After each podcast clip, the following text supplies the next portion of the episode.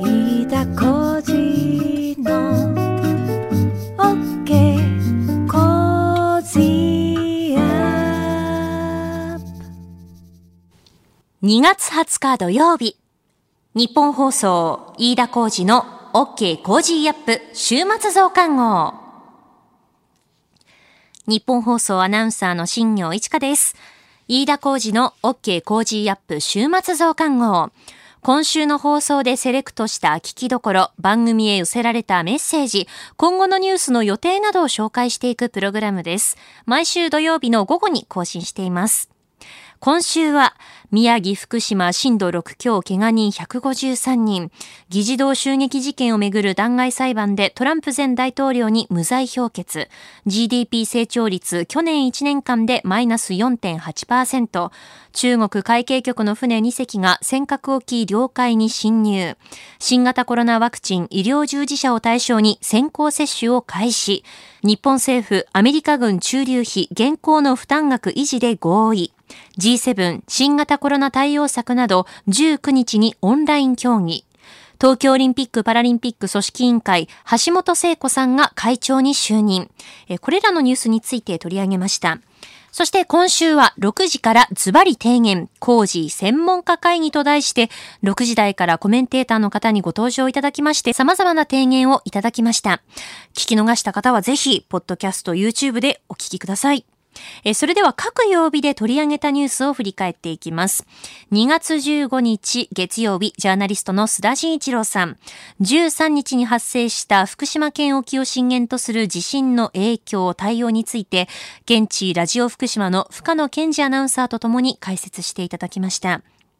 16日火曜日、数量政策学者の高橋洋一さん、森会長の公認候補検討委員会という話題から、マスコミの森会長発言に関する報道のあり方についても言及していただきました。17日水曜日、自由民主党参議院議員の青山茂春さん、竹島の日の式典に内閣政務官を派遣へ、国民を守るために必要な憲法改正の是非、政府が今やらなければいけないことなどを解説していただきました。18日木曜日、外交評論家の三宅邦彦さん、対米、対中、菅政権の今後の外交戦略について、元外務官僚の経験から過去の実例を挙げ、未来に何をなすべきか提言いただきました。19日金曜日、明治大学准教授で経済学者の飯田康之さん、命と経済について見たくないこと、考えたくないこととしっかり向き合い数字で示す政府に求められる役割について提言をいただきました。今週は15日月曜日に放送した13日に発生した福島県沖を震源とする地震の影響対応についてジャーナリストの須田慎一郎さんに解説、そして現地ラジオ福島の深野健二アナウンサーに状況を伝えていただきました。それでは今週のプレイバック。宮城、福島震度6強、怪我人155人。おととい13日土曜日の午後11時8分ごろ、宮城県南部、福島県の中通りと浜通りで発生した最大震度6強の地震で、怪我人は155人に上っています。また地震で激しい揺れを観測した東北や関東では、え今日15日は雨が強く降る恐れもあり、気象庁は安全確保を呼びかけるよう、心がけるよう呼びかけております。えさて震源から近い福島県はどういった状況だったのか、えーこの時間はですねラジオ福島の深野健二アナウンサーと電話をつないで詳しく伺ってまいります。深野さんおはようございます。おはようございます。よろしくお願いいたします。よろしくお願いいたします。さあまずこの13日の夜ですがどういった揺れであったでしょうか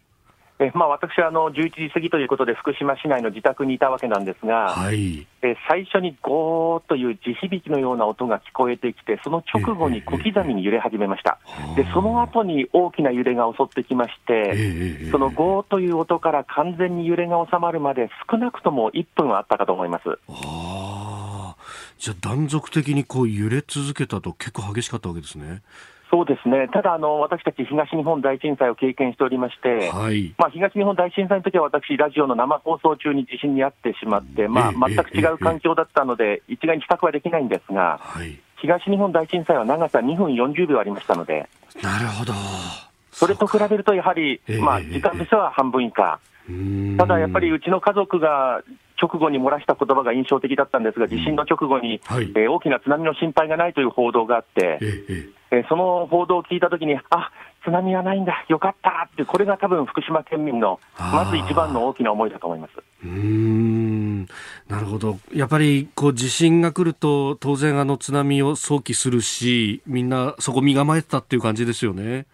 そうですね、あの津波の発生によって、もうはい。甚大な被害が出ましたので、これは、ええ。まあ、東京電力福島第一原子力発電所のことも含めて、はい。福島県民はやはり津波を心配するというのは、もう習性として身についてるんだと思います。うーん。逆に言うとあの地震に関しては、まあ、建物であったりとか構造物っていうのはこれす今回6強でも、ね、かなり強いっていうことが分かりましたね。そうですね、被害についても、やはりあの東日本大震災とは違いまして、例えば、私、今、県の北部、福島市で、ここ震度6弱なんですが、さらに北、宮城県との県境付近、国見町、それから今回報道で結構取り上げられている郡町、はい。ここはあの福島市と10キロ離れてるか離れてないかぐらいなんですが、そのさらに北の方がもっと被害が大きくてですね、ブロック塀が倒れていたり、はい。家の壁が剥がれたりうん、瓦が落下したり、まあ、あの場所による被害の違いがあるというのがまず一つとう、んあとやっぱり皆さん、あの東日本大震災より揺れは大きかったよねっていう方が結構多くいらっしゃいます。ああなるほど。これ、あの、街の中の様子であるとか、あるいはこの週末、いかがだったですか？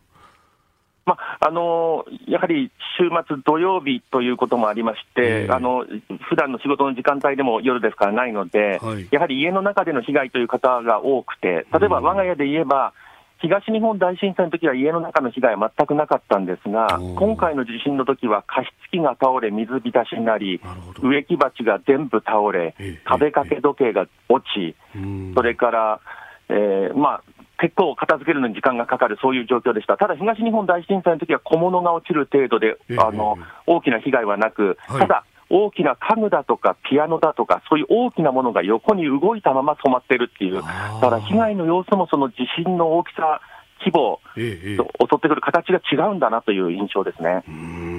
うんあの番組に寄せられたメールの中で宮城県からの方がですねあの、結構こうガソリンスタンドが混んでいたんだというような話をされていました。あのそういったこう例えば物を買いに走るとかそういったようなことってありましたか？あの実は東日本大震災の時に、そのガソリンの問題というのは非常に後を検証しなくちゃいけないことになりまして、まあうん、長蛇の列ができて、はい。で、リスナーからの情報も、そのガソリンについては、ええ。あの正しくない情報も錯綜する状況になって、うん実はあのリスナーからいただいた情報の裏を取らなくちゃいけなくなったっていうのは、実はそのガソリン問題が実は大きなきっかけだったんですね。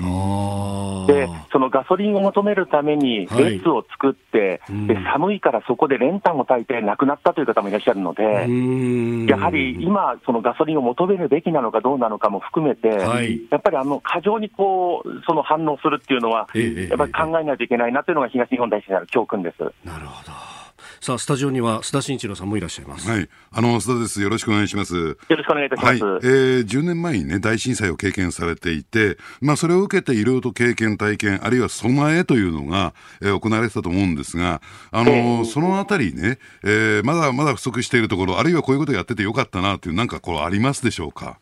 あのまあ、私、出身が東京で、実は26年前に福島に来たんですけれども、えあの福島県の置かれている環境というのは、やはりあの農村地帯も多いですし、それから都市部といっても東京ほどの都市部じゃないので、うん。ある程度、どういった方々がラジオの放送を聞いてらっしゃるかっていうのは想定できるんですが、東京の場合は、本当に郊外の一軒家の方からうん、本当にビル群にいらっしゃる方もいらっしゃるし、ん。ですので、身の安全の確保の仕方が、その人によって様々違うわけですね。ですから、ラジオから何を伝えればいいかっていうのも、本当にあの東京の皆さん、難しいと思います。で私はあの10年前に身の安全を確保してくださいっていうのを数十回言ったんですが、はい。やっぱり家の中だとどこが安全なのかうん、それから家の中が心配なら外に出なくちゃいけないですし、繁華街だったら外は逆に危険かもしれませんしはい大きな地震の時の初動が一番考えなくちゃいけないことだと思います。それって本当平時から何何か想定しておかないととっさになかなか出てこないですよね。えーあの何事何もない時に考えておくことができるかどうかがポイントになってくるかと思います。それからあの今日にかけて宮城、福島もそうですが結構強い雨が降るというようなことも言われてますがその辺の備えっていうのは何かされていらっしゃいますか、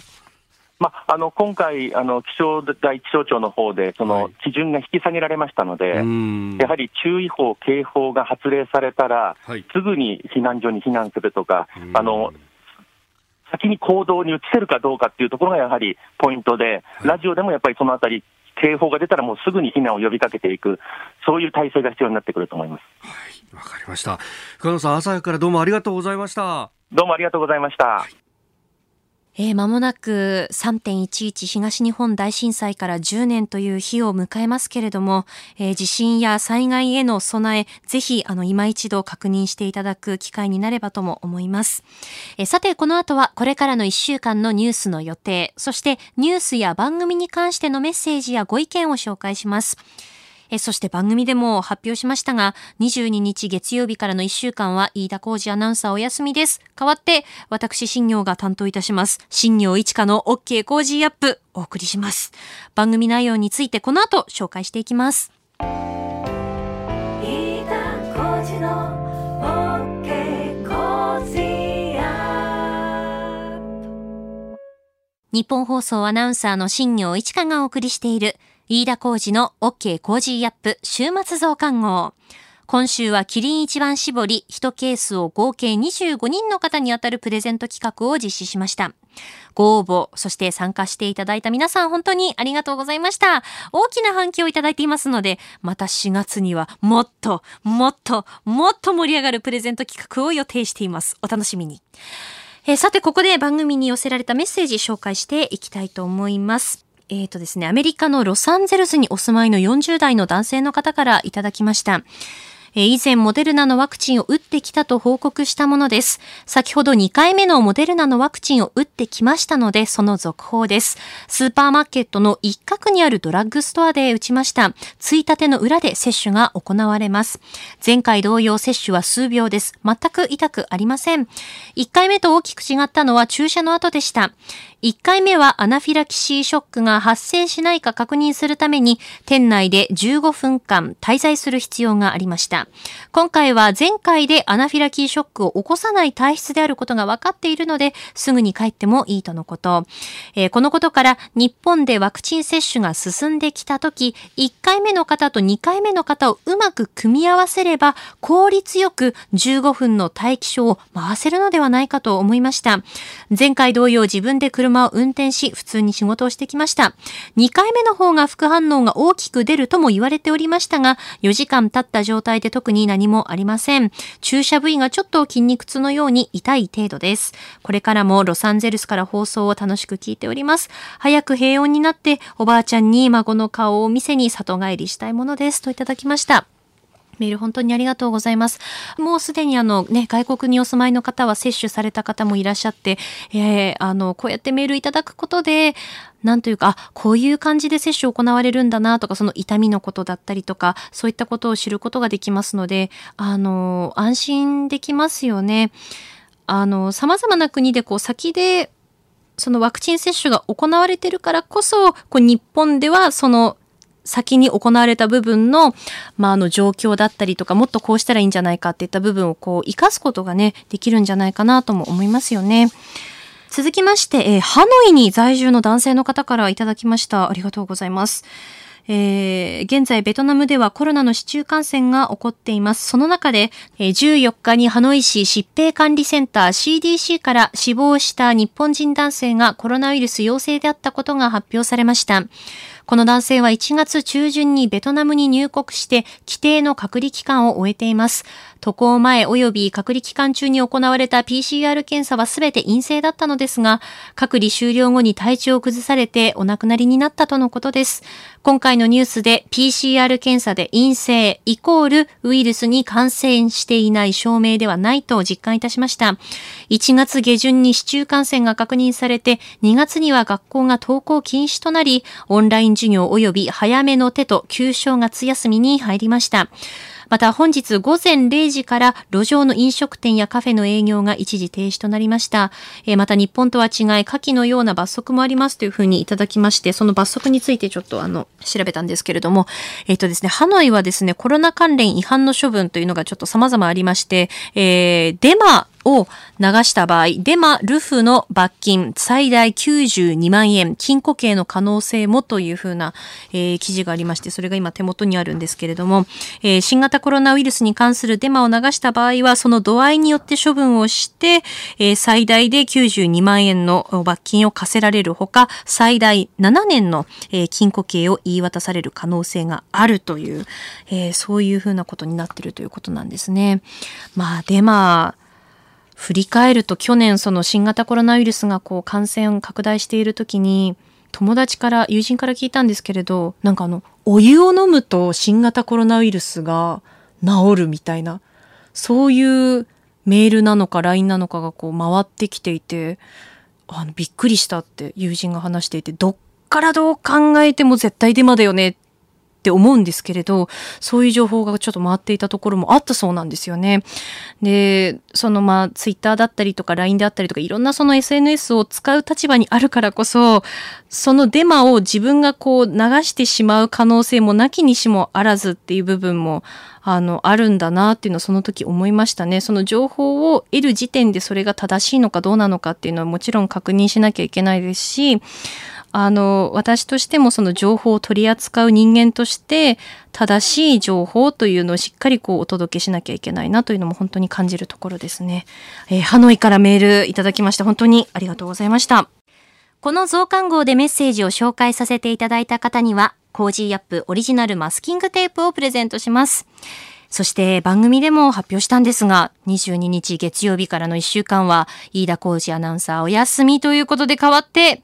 新業一課の OK 工事アップをお送りしていきます。え6時台には逆境に負けない現場の声聞かせてくださいという、特集をお届けします。私、新行いろいろと取材をしました。え曜日別の内容を簡単に紹介しますね。え22日月曜日、東京オリンピック・パラリンピック、今どうなっているのか、えボランティアのことなどですね、東京都の担当者の方にお話を伺います。23日火曜日、えこちらはですね、東京オリンピック・パラリンピックの話題なんですけれども、私ずっとそのパラスポーツについて、パラリンピックについての取取材というのをこうずっと続けていまして、あの、どうしてもそのパラスポーツの大会というのが去年特にまあ中止とか延期といった形が非常に多くなり、少しずつ戻ってきたかなといった部分なんですよね、今は。で、先日ですね、パラパワーリフティングの無観客の大会というのが行われまして、こちら私オンラインで観戦したんですけれども、すごく面白い取り組みがたくさんあったので、えー日本パラパワーリフティング連盟の方に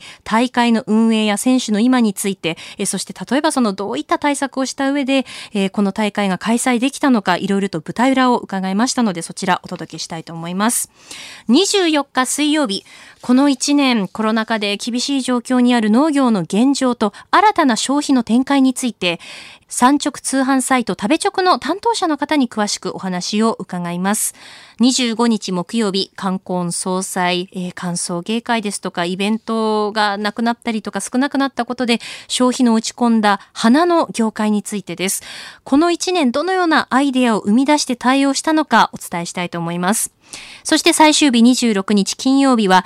えー私去年ですね、12月24日25日、えー24時間の特別番組、ラジオチャリティミュージックソンを担当いたしました、目の不自由な方のために音の出る信号機をという、えーチャリティ番組であり、チャリティキャンペーンだったんですけれども、えー金曜日にはですね、えー視覚に障害のある方のためのアプリや先進機器について、中でもですね、テクノロジーを活用して、目の不自由な方、そして弱視の方にこう、サポートをする、そんなサービスがありますので、オーカムというこのデバイスについてですね、いろいろとあの紹介していただければなと思います。私も実際にあの体験してこようと思いますので、そんな音声もお届けできたらなと思っています。えそしてですね、来週、番組にはですね、もう私一人だと本当にもうこ、なんか心細いというか、あの緊張もすごいので、あの、助っ人をお願いしました。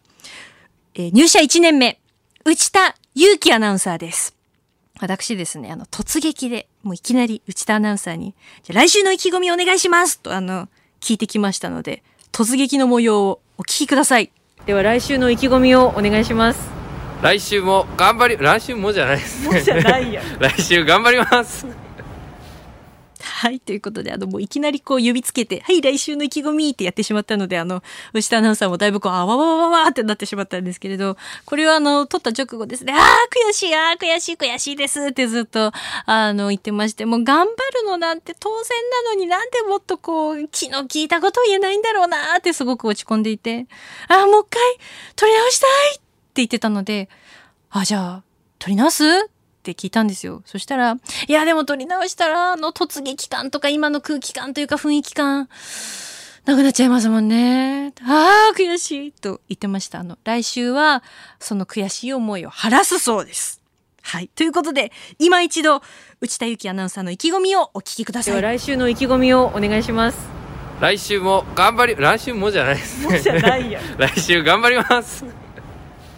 私も来週頑張ります22日月曜日からの5日間、え私、新業一華と内田有紀アナウンサーでお届けしますので、どうぞ、何卒よろしくお願いします。それではこれからの1週間の予定を紹介します。21日日曜日、社民党全国代表者会議。22日月曜日、竹島の日記念式典。